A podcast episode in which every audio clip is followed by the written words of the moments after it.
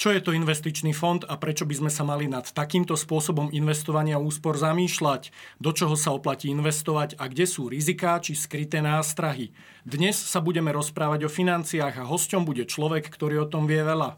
Predseda predstavenstva a CEO 365 Invest Gabriel Balok. Ja som Mario Marcinek, spolu so mnou je tu Peter Papánek a vítajte v programe Porada. Ahoj Gabo. Ahoj. Dobrý deň. Dobrý deň. Ako vyzerala vaša kariéra na začiatku? Ako sa človek vlastne dostane k financiám a k bankovníctvu? No po takmer už 22 rokoch si môžem hovoriť, že som dospelý bankár. Takže ono to všetko začalo v podstate ešte v 90. rokoch. Ja som participoval a skôr ma to tak nejak ťahalo aj k príbehu mojich rodičov, ktorí začali podnikať v 90. rokoch bol som prítomný prakticky pri ich zrode podnikania. A po čase, niekedy ku koncu 90. rokov som začal podnikať rovnako aj ja. Trvalo to zhruba asi 5 rokov, podnikal som v retaili, spoločne s rodičmi v real estate. A niekedy v roku 2002 ma priviala tak cesta k bankovníctvu a v podstate už takmer vyše 22 rokov sa nachádzam v bankovom priestore, hlavne v manažerských pozíciách. Čo bol taký konkrétny impuls? Prečo to bankovníctvo?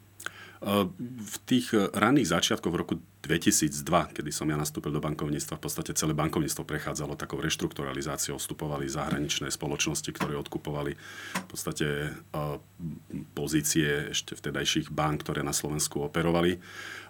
Videl som naozaj príležitosť. Asi by som možno jednoduchosti povedal, že naozaj ja som mal obchod vždy v krvi. Uh, asi som sa tak aj narodil s touto vlastnosťou, je mi známy a videl som tam naozaj osobne príležitosť uh, uplatniť uh, svoje schopnosti, zručnosti a do dnešného dňa som naozaj vystriedal len tri banky a, a myslím si, že mm, som sa našiel práve v tejto oblasti. A čo vás zaujalo práve na tom, že ste aktuálne v 365 Invest? Čo je taký ten rozhodujúci faktor, prečo práve táto banka? V roku 2016 som vstúpil ešte do vtedajšej poštovej banky, e, ktorá sa v rámci 21. roku následne transformovala na 365 e, grupu, ktorej súčasťou je aj 365 Invest a ja som v podstate od roku 2016 do roku 2020 pôsobil v rôznych odboroch 365 e, banky. A 21.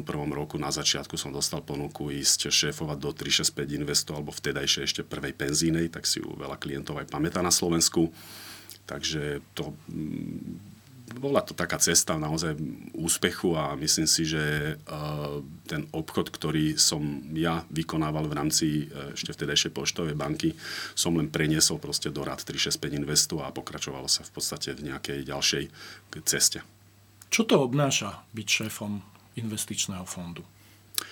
Uh, skôr by som to trochu poopravil, že nie je to úplne že investičný fond. My sme správcovská spoločnosť, ktorá spravuje podielové fondy. Uh, spravujeme peniaze našich klientov. Uh, čo to obnáša? Ja som sa nad tým naozaj možno zamyslel veľmi v krátkosti na touto otázkou, že čo obnáša byť šéfom 365 Investu, aj keď som dostával v minulosti rôzne otázky. Uh, je to za mňa poslanie, ktoré, a zodpovedné poslanie, ktoré má v sebe niekoľko takých kľúčových oblastí, za ktoré ako CEO zodpovedám.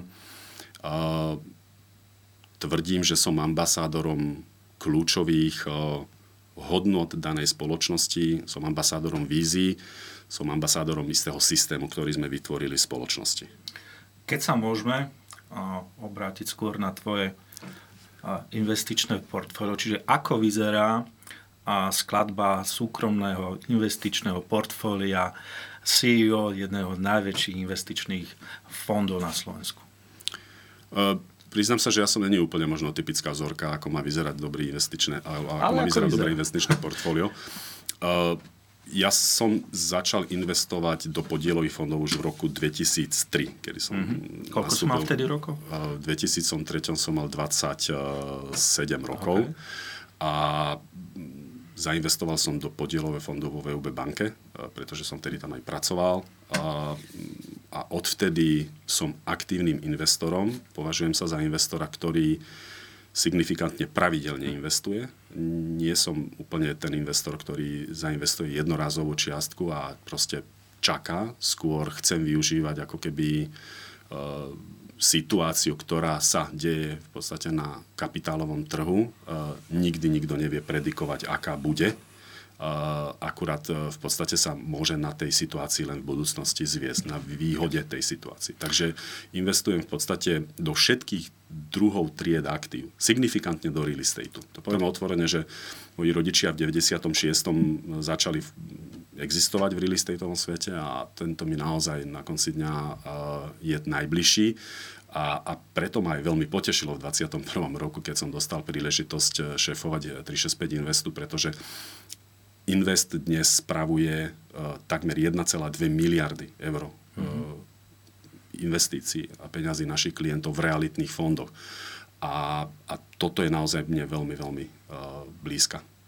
A pri tvojom investovaní, držíme sa stále tvojho súkromného portfólia, rozhodnutia robíš sám, kým sa necháš ovplyvniť, aké rady počúvaš? Uh, rozhodnutia robím sám, aj keď sa to mojim bankárom nepáči, pretože som klientom rôznych bank a mám pridelených bankárov a tými samozrejme vždy veľmi radi a ochotne chcú pomôcť. A vždy je to taká dohoda medzi tým, že proste rozhodnutia si vždy robím sám.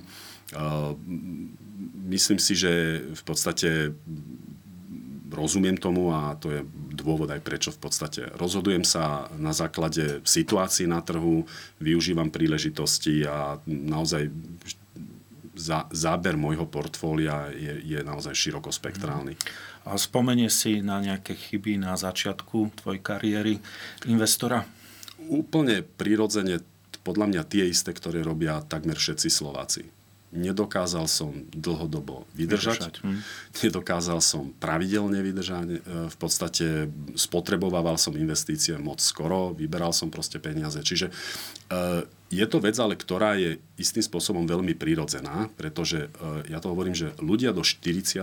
veku života, nie je to úplne že presne, ale si skôr riešia úplne iné oblasti ako, ako investície a, a ne, nezamýšľajú sa nad tým, čo je, poviem otvorene, veľmi chyba, a, ktorú som robil aj ja, ale jednoducho míňajú energiu a peniaze a zdroje na to, aby si vybudovali proste rodinu, zázemie, hypotéky, proste, iné, iné sociálne iné priority. Sociálne priority.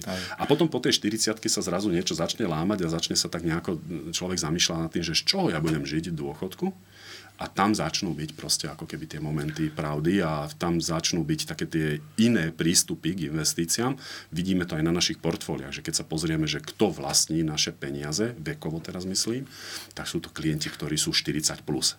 Až Tvoje odporúčanie smerom na aktívneho investora, ako som ja napríklad? Uh, zavrieť oči, začať pravidelne investovať a vytrvať. To je jediná je to rada. Áno, uh, to je proste, uh, kde chceme zarobiť. Zarobiť sa dá v podstate takmer všade, kde je nejaká príležitosť, ale ak to mám teraz preniesť do sveta kapitálového trhu, tak zarobiť sa dá v podstate na úspechu iných spoločností. Čiže často neklikať na aplikáciu a nesledovať denné zmeny? To, ako, asi nie. To nie je úplne celkom tá správna cesta, pretože investícia do podielových fondov je dlhodobá záležitosť. Keď sa ma pýtajú častokrát ľudia, aký je investičný horizont, ja ho nemám. To je pre mňa nekonečný príbeh. Pretože ono, keď začnete investovať, tak po čase vás úplne prirodzene sa vás dotknú rôzne formy nákladov, ktoré budete musieť proste e, zaplatiť. Či sú to opravy domu, či sú to nepredvídané proste investície, či sú to rôzne neplánované náklady a kedy jednoducho budete musieť siahnuť proste po va- vašich uh, investíciách a na to treba byť pripravený. A to je to správne. Čiže pre mňa investičný horizont v podstate neexistuje. Je to nekonečný príbeh. Ak sa môžem ešte opýtať, stále sme pri tvojom súkromnom investovaní, investuješ aj do kryptomien? E, priznám sa, že mám veľmi malý podiel, on rádovo nie presahuje viac ako 3%. E, dokonca Invest bol jediným na Slovensku lídrom, ktorý zriadil podielový fond na e, kryptomeny, čiže podkladové aktívum tohto podielového fondu sú kryptoaktíva. Chceli sme priniesť e, aj fanúšikom e, klient na Slovensko práve krypto oblasti riešenie, ktoré je trochu iné ako priama investícia do kryptomien. Je to podľa mňa Treba to aktívum, ktoré mm. má byť v portfóliách, má byť s, naozaj s primeranou veľkosťou, s primeranou dávkou a, a, a naozaj tohto asi by som sa nejako nevyhýbal. Rozumiem. Vy ste spomínali realitné podielové fondy, tak prejdeme k tomu. Akú výhodu a akú nevýhodu má práve tento spôsob investovania do realit? Ako by ste to nejako vysvetlili laicky? Realitné fondy uh, majú svoje veľmi významné miesto na Slovensku. Z jedného prostého dôvodu. Slováci máme takú zvláštnu povahu niečo vlastniť, niečo mať. Doslova poviem, že po vzťahoch je to druhá veľmi kľúčová oblasť, ktorú klienti preberajú doma. Je to bývanie, mať niečo vlastné.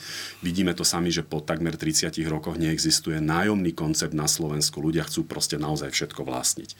Realitný fond je tohto súčasťou, pretože vo fonde je, v realitnom fonde sa koncentrujú investície od klientov, ktoré sú následne použité na kúpu nehnuteľností, komerčných nehnuteľností, ktoré si bežní klienti nevedia dovoliť. A výkonnosť a, a v podstate úspešnosť týchto realitných spoločností je následne pretavovaná do výkonnosti alebo do, do, do úrokov, e, ktoré, ktoré investori proste zainvestovali k nám do fondu. No ale poďme aj k tým nejakým negatívam. Ja si pomôžem správou NBS. Tá hovorí, že kým ostatné druhy podielových fondov zvyšovali podiel prostriedkov na bankových účtoch, realitné fondy ich skôr minuli a majú ich menej ako desatinu čistej hodnoty majetku. Ako vnímate takéto tvrdenie MBS zo správy o finančnej stabilite a týkajú sa tieto rizika teda reálne aj toho, čím sa zaoberáte vy? Keď mám povedať aj druhú stránku, že čo je v podstate nevýhoda oproti iným podielovým fondom v rámci realitného fondu je možno jedna z kľúčových oblastí a to je likvidita. Dostupnosť peňazí. Tu treba povedať, že my v dlhodobo, od samého začiatku. Vyplácame klientom e, pri redemácii, to znamená pri odkupe, keď predávajú svoje podiely, vyplácame dvakrát do mesiaca e, ich investície. Čiže tá likvidita je naozaj exkluzívna. To sú není, že uzavreté fondy alebo nedostane sa k peniazom o 100-200 dní proste klient, ale dostane sa o dva týždňa, ak si požiada o tú výplatu. Toto sa už deje 16. rok. Čo sa týka samotnej likvidity, je dôležité povedať, že fond zo zákona musí držať e, likvidné aktíva kvôli práve týmto redemáciám v minimálnej výške 10% My túto výšku máme navýšenú. Proste ten vankúš si tam tvoríme práve pre nepredvídané situácie. Ja som sám osobne ako, ako šéf investu zažil e, minuloročný problém na e, rusko-ukrajinskom konflikte. Zažil som v podstate e, krízy, lockdowny a videl som, akým spôsobom sa nepredvídane správajú klienti pri takto veľkých krízach a v tom prípade je naozaj dôležité mať naozaj násobne vyšší vankúš, ako je legislatívne stanovený ten vankúš, o ktorom sa tu bavíme, keď hovoríme o 10%, pri jednej miliarde je to 100 miliónov eur, ktoré my musíme mať proste k dispozícii a musia byť likvidné. Túto likviditu dnes ukladáme e, na sporiace alebo terminované účty, kde nám naozaj zarábajú. V minulosti sa to takto nedialo. V minulosti v podstate boli uložené na bežných účtoch, nezarábali, pretože neboli na bežných účtoch žiadne úroky. Dnes situácia je úplne iná. Dnes naozaj je, je našou aj psou povinnosťou e, z každej investície, ktorú máme od klienta, nájsť riešenie, kde mu zarobíme na, proste na tejto investícii. A preto vo svojej podstate sa z cash, ktorý bol na bežných účtoch, presunul do terminovaných účtov, do likvidných aktív, do krátkodobých dlhopisov, ktorých splatnosť je 12 mesiacov. Čiže toto je tá základná, základná ako keby príčina toho, na čo sa pýtate. A dá sa to vnímať ako obranný mechanizmus voči všetkým tým, ako ste spomínali, nepredvídateľným okolnostiam, ktoré začali pri pandémii, teraz sú to vojenské konflikty, energokríza, alebo je tam ešte niečo ďalšie, čo sa dá urobiť, možno nad rámec toho, čo vyžaduje zákon a regulátor? Mm, toto je jedna z tých kľúčových oblastí. Likvidita je pri realitných fondoch povinná jazda. To je proste must. Pri nerealitných fondoch v podstate tá likvidita zo zákona nie je potrebná, pretože odpredaj akcií, ktoré mám vo fonde zakúpené niekde na zahraničnom trhu, a tak, tak odpredaj je v podstate takto. A týka sa to aj úrokových sadzieb? a ich rastu, ktorý teda registrujem, že sa teraz v zásade začína zastavovať, ale v poslednom období to bolo dosť výrazný, bol to dosť výrazný faktor, ktorý miešal karty aj na tom realitnom trhu. Ako ste to vy pocítili? Re, nárast e, úrokových sadzieb nám samozrejme, že ovplyvnil výkonnosť našich realitných spoločností. Tu si to treba trošku rozkúskovať, aby to pochopili diváci, že my keď e, máme klientov, ktorí zainvestovali do realitného fondu, tak ich peniaze v podstate použijeme na nákup nehnuteľnosti. Každá nehnuteľnosť je postavená na, na, na separátnej akciovej spoločnosti, čiže fond vlastní niekoľko akciových spoločností a, a tieto akciové spoločnosti vo svojho popudu zarábajú na tej nehnuteľnosti. Primárnym E, dôvodom, prečo, alebo ani nie dôvodom, ale primárnou úlohou danej akciovej spoločnosti je nehnuteľnosť prenajímať. Kupujeme nehnuteľnosti, kde následne prenajímame. Máme vo fonde 5 segmentov, ktoré v podstate sú veľmi kľúčové. E, povedať, že tieto segmenty sú e, naozaj vyvážené, čiže nie sme e, len v jednom kľúčovom segmente, sme v ofisoch, sme v retaili, sme v industriálnom segmente, sme, sme, máme, máme v pozemkoch e, investície pripravené na development. Čiže, percentuálne je to ako porozdielované? Tak ako rovnomerne? Je to absolútne rovnomerne. A čo sa týka domáce, zahraničné? Uh, sme v štyroch krajinách. Uh, sme vo V4, ale nie sme v Maďarsku. To je uh-huh. naše obchodné rozhodnutie. Namiesto Maďarska sme vymenili Rakúsko. To znamená, že sme v krajinách Československo, Polsko, Rakúsko. Ale vrátim sa k tej otázke v tých Aha. úrokových sadzieb tie úrokové sadzby vplývali na výkonnosť a na ziskovosť tých jednotlivých spoločností. To znamená, keď si vy vyberáte nájomné a spoločnosť, eh, pardon, a spoločnosť jednoducho profituje z nájomného, tak na druhej strane jej úrokové sadzby, pokiaľ má daná spoločnosť úver, externý úver, tak jej úrokové sadzby a tým, že sa zvyšujú, požiera ten, ten, ten hospodársky výsledok. Treba teraz ale povedať aj, aj B že my zároveň, čo čo sme nezažívali v minulosti, je, že z prebytočnej likvidity spoločnosti, z prebytočného e, v podstate kešu, e, e, ktorý spoločnosť generuje, tak ju ukladáme na terminované účty a na, na depozitné produkty, čiže my si v podstate balansujeme ako keby na úrovni výkonu danej spoločnosti ten prepad alebo ten nárast úrokových sadzieb balansujeme práve aj, aj ziskom na terminovaných účtoch, ktoré daná spoločnosť má. Poďalšie je dôležité povedať, že inflácia za posledné dva roky nám ako realitným fondom svojím spôsobom pomohla. Pomohla nám v tom, že my máme dnes zhruba 1100 nájomcov v celom portfóliu. Tých 1100 nájomcov sa nám darí pravidelne každý rok, pretože to máme zmluvne dohodnuté. Zhruba asi v 80 prípadoch uplatniť indexačnú doložku. To znamená, že my máme s tými klientami dohodnuté, že každý rok sa pozrieme spätne dozadu na predchádzajúci rok a uplatníme si inflačnú doložku na základe buď európskej inflácie alebo slovenskej inflácie. To býva a, štandard? A, a to je biznis v real estate štandard. Samozrejme, tých 20% e, je otázka, že to sú kto. Sú to veľkí sieťoví hráči, kde máme tzv. kepy, kde to máme naozaj zastropované kde máme zastropovanú nejakú konkrétnu čiastku, ktorá, e, od ktorej sa proste musíme, ktorej sa musíme držať. Čiže poviem príklad, ak máme, ja neviem, 5% tá, a inflácia bola 12%, nemôžeme si uplatniť 12% vyššie nájomné v ďalšom nasledujúcom roku, ale len 5%. Ale opakujem, v 80% prípadoch sa nám darí uplatňovať Európsku a Slovensku. Čiže my v podstate každým rokom zvyšujeme nájomné a, a nemáme nemáme s tým žiadne nejaké trable. Naši tenanti jednoducho to nájomné a zvýšenie akceptujú, rešpektujú, pretože to jednak máme v zmluvách. A poďalšie treba si povedať, že nájomné v, u našich tenantov nikdy nepredstavuje signifikantnú nákladovú položku v ich podnikaní.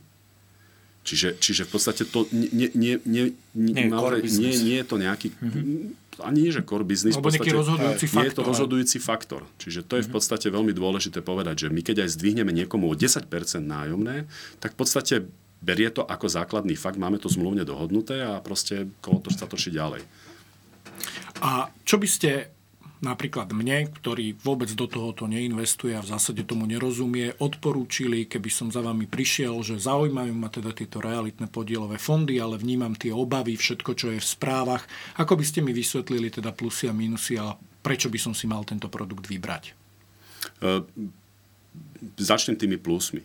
Naozaj fond je z dlhodobého hľadiska 16 rokov na trhu, etablovaný. Máme vo fonde v podstate dneska takmer 50 nehnuteľností na Československo, Polsko, Rakúskom trhu.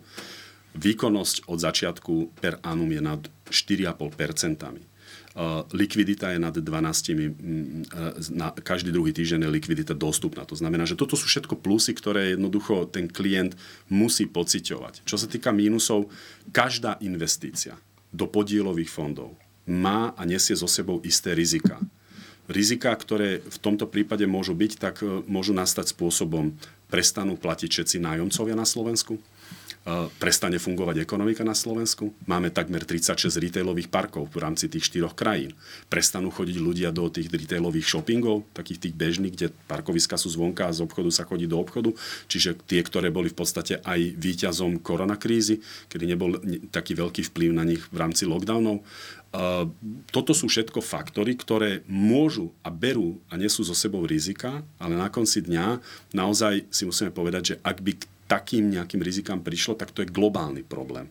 My v rámci globálneho problému, či to bolo v rámci krízy, eh, v roku 2008. Fond naozaj čelil výberom a ustál to. V roku 2020 nepredvídaná situácia lockdownu. Klienti jednoducho panikárili a dnes môžem povedať, že drvivá väčšina tých rodných čísiel sa nám vrátila. čiže, čiže klienti naozaj podliehajú strachu, podliehajú panike, je to úplne prirodzené, ale na konci dňa musia vidieť sami, že počas 16 rokov, počas celého tohto track rekordu vidia výkonnosť toho realitného fondu proste na úrovni stabilnej, pretože to portfólio, ktoré v ňom máme, naozaj pravidelne nie len, že sa o ne staráme, kde máme mm, uh, pri výbere uh, jednotlivých projektových spoločností naozaj veľmi krísne kritéria, ale zároveň prinášame nové a ďalšie spoločnosti, ktoré obmieniame v rámci toho portfólia. Ak, ak sa môžem ja opýtať, a, jak si spomenul, v priebehu 5 rokov ste prešli dvoma veľkými krízami. Pandémia a potom rusko-ukrajinská vojna ktorá bola náročnejšia, ak sa to dá nejakým spôsobom porovnať, že naozaj bolo vidieť, že naozaj to chovanie investorov na jednej strane, ale aj chovanie toho trhu, lebo proste sú to z obidvoch smerov proste nejakým spôsobom akcia a reakcia. Hej. Lebo každá má tie špecifika. Aj tá pandémia mala špecifika naozaj uzatvorenia ofisov, uzatvorenia plus bola prvá, tá panika a plus bola, bola prvá, vyššia. tá bola naozaj výrazná. A druhá je skôr na tú energetiku. Asi výraznejšie mala dopady. Pandémia jednoznačne. Hej. E, tá mhm. priniesla niečo absolútne nepredvídané, čiže to bolo úplne prirodzené. Klienti e, boli v obavách, čo sa mm. bude diať. Proste bolo to absolútne niečo nové.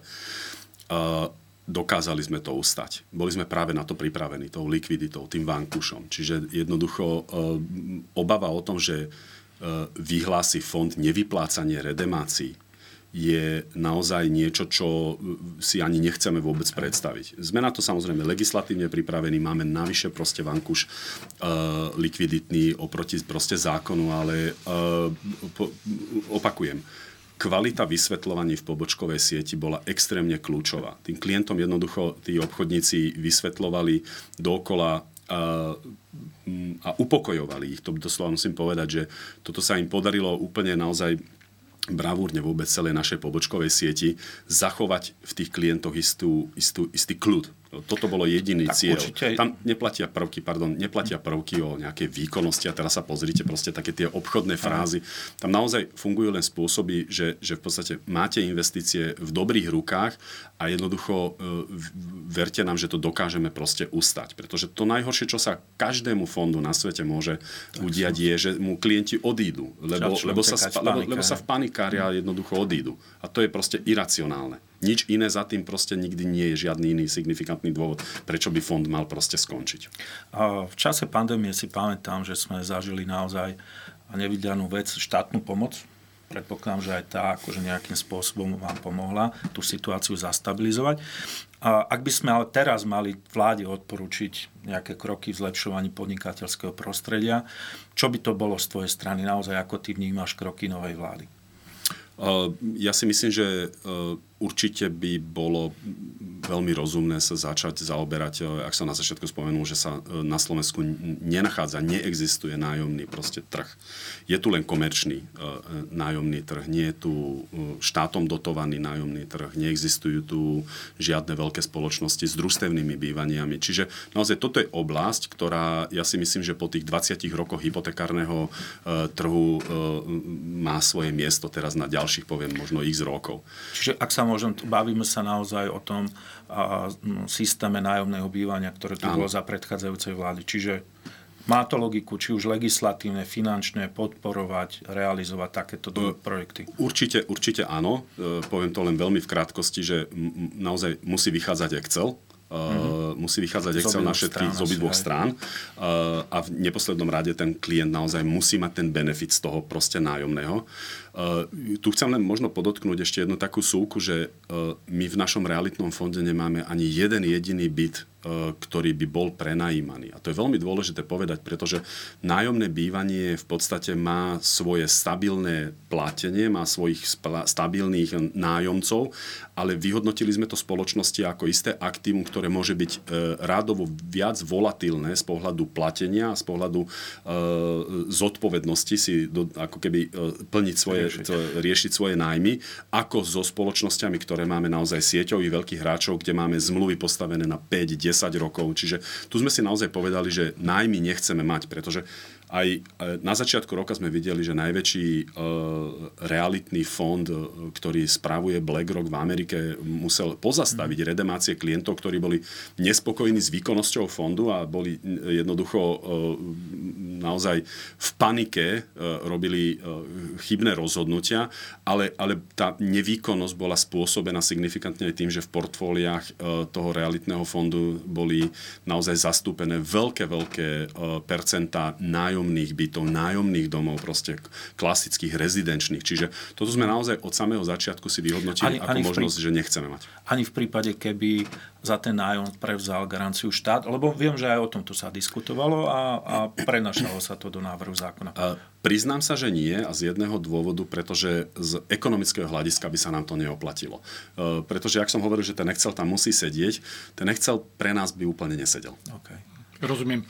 Na záver štandardne sa pýtame, čo takého počúvate, čo by ste odporúčili divákom a poslucháčom, napríklad podcasty alebo čítať knihy, čokoľvek, čo vás také zaujíma a príde vám to e, natoľko zaujímavé, že by to mali počuť aj iní ľudia? E, počúvam podcasty Nevyhorený. E, to sú naozaj také zaujímavé osobnosti a veľký presah psychológov, ktorí v podstate naozaj mudrujú o všetkom a veľmi naozaj pútavé ľudsky povedané témy, ktoré, ktoré počúvam či už z práce domov alebo, alebo do práce.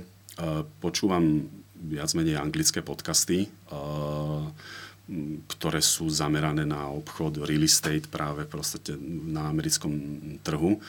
A toto je asi taká zmes v podstate podcastov, ktoré ja počúvam. Mám rozčítané niekoľko takých kníh, či už autobiografie, teraz aktuálne mám rozčítané Snehovú gulu od Warrena Buffetta.